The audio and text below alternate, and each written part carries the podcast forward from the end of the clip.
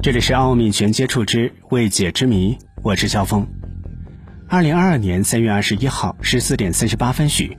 东方航空公司 MU 五七三五航班执行昆明至广州任务时，在广西梧州市上空失联并坠毁，机上载有乘客一百二十三人，机组人员九人。此次 MU 五七三五航班载客机型为波音七三七八百，机龄六年多。坠机事故发生之后。东方航空已经暂停旗下所有波音737-800客机的飞行任务。然而，你知道吗？曾经在三十多年前，在广西同样发生了一起空难事件，机上旅客一百三十三人和机组人员八人全部罹难，而当时直飞的机型同样是波音737，这次航班还来自广州。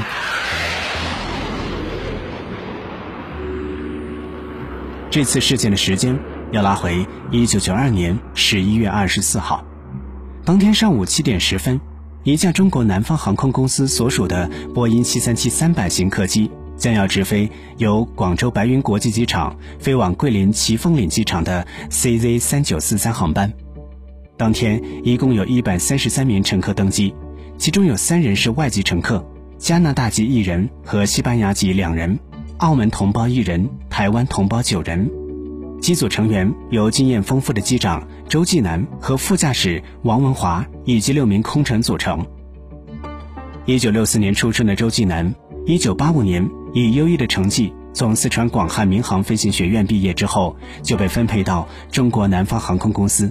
在南航期间由普通飞行员升任右座教员，以后又被提拔为机长、一级飞行员，成为南航的骨干。曾驾机运送来访的英国查尔斯王子，并去美国培训，为中国南风公司从美国领航回多达三十五架的波音七三七客机，还曾先后驾机到马来西亚、中国香港、泰国等东南亚国家和地区，飞行记录优秀，飞行时长已达六千小时。这次事故客机的机龄较轻，至当天总共只飞行了四千一百六十五小时。十一月二十四号上午七时十七分，编号为二五二三号的 CZ 三九四三航班从广州白云机场起飞，飞往目的地是广西桂林的奇峰岭机场。当天在编号二五二三号机的航路上有积云和高积云，对能见度有一定的影响。这架航班的节流阀曾经发生小故障，但很快被机长周继南及时发现并排除，顺利完成起飞之后。飞机开始在七千米的高空巡航，在顺利的飞行了二十五分钟之后，七点四十一分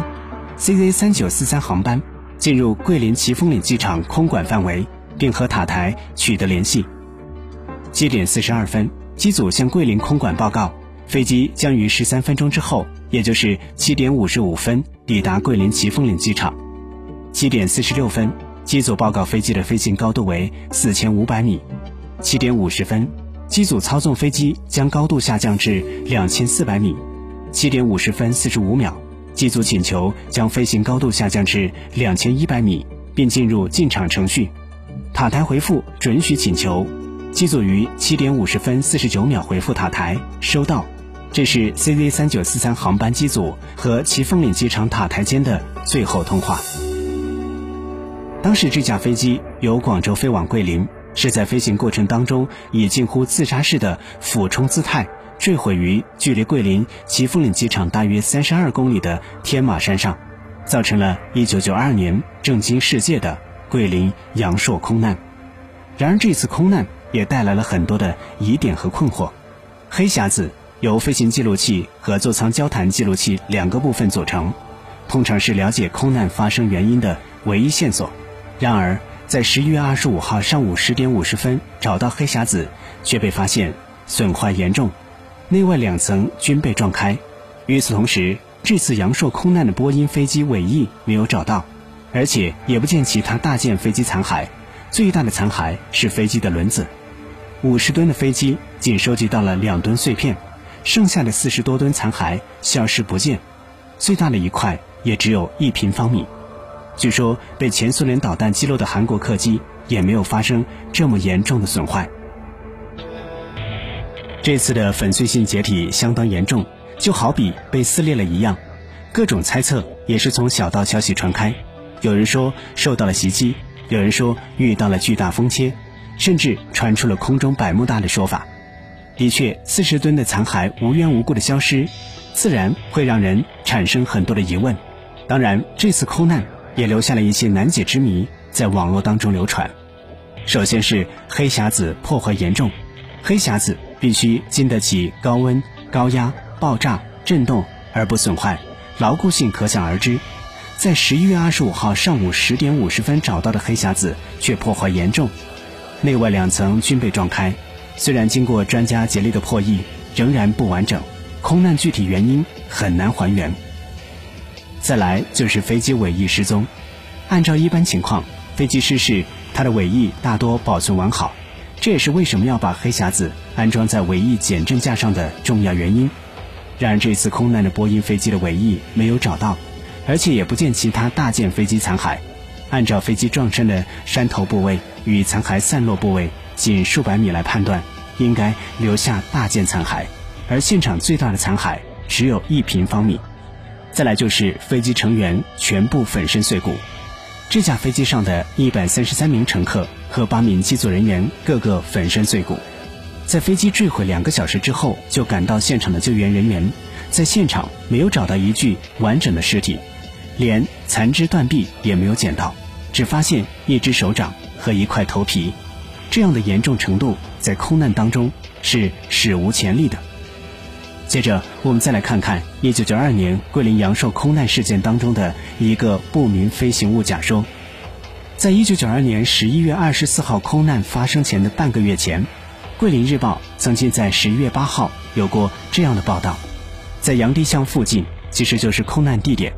十月三十一号晚上，有十多人见到天空出现不明飞行物光源，为橘红色呈扫带状，光源共有三个，在杨堤上空均匀分布的按逆时针方向盘旋，七八分钟之后消失。有专家认为，可能是晚上天空雷雨撞击出现的火球；也有民航专家推测，失事飞机可能遇上了强烈的雷击而无法控制，不明飞行物破坏的可能性不大。之后，也有公安部门调查，排除劫持说以及外来物干扰等因素。之后，有专业人士通过电脑模拟判断，当时这架航班的右侧自动油门不能随动问题一直存在，没有彻底被修复。造成飞机在从下降转为平飞姿态后，右侧引擎依旧停在慢车档位，造成右侧引擎输出的推力比左侧引擎小，使飞机在空中的航线产生向右偏转。飞机的自动驾驶仪器检测到这一情况之后，指令调整襟翼角度以恢复平飞，但效果不大，飞机依旧不受控制的向右偏转。当偏转角度超过右倾四十六度时，机组被迫断开了自动驾驶仪。就在这时，机组人员可能因为惊慌失措，居然继续向右搬动操纵杆，直接导致飞机向右翻转一百六十八度，呈倒飞姿态。在陷入倒飞之后，机组又错误的猛收操作杆，此举反而让飞机呈机头朝下的俯冲姿势。此时飞机左侧油门推力百分之八十八。右侧油门推力只有百分之三十五，机组似乎陷入一意孤行的状态，继续往后猛拉操纵杆，试图让飞机从俯冲姿态当中改平。但此时因为高度过低，飞机俯冲速度又过快，这点高度根本不足以让飞机改平。最终，飞机以自杀式的俯冲姿态坠毁于距离桂林奇凤岭机场大约三十二公里处的阳朔县杨堤乡附近的天马山中。飞机上的一百四十一人无人生还，由此成为了中国民航史上死亡人数仅次于西安空难遇难人数一百六十人之后的第二大空难，也是世界范围内涉及到波音七三七三百型客机的第二大空难。奥秘全接触之未解之谜，感谢各位的收听。喜欢我们的节目，不要忘记点赞、订阅和收藏。有什么想说的，欢迎在节目下方直接留言。我们下期节目再会。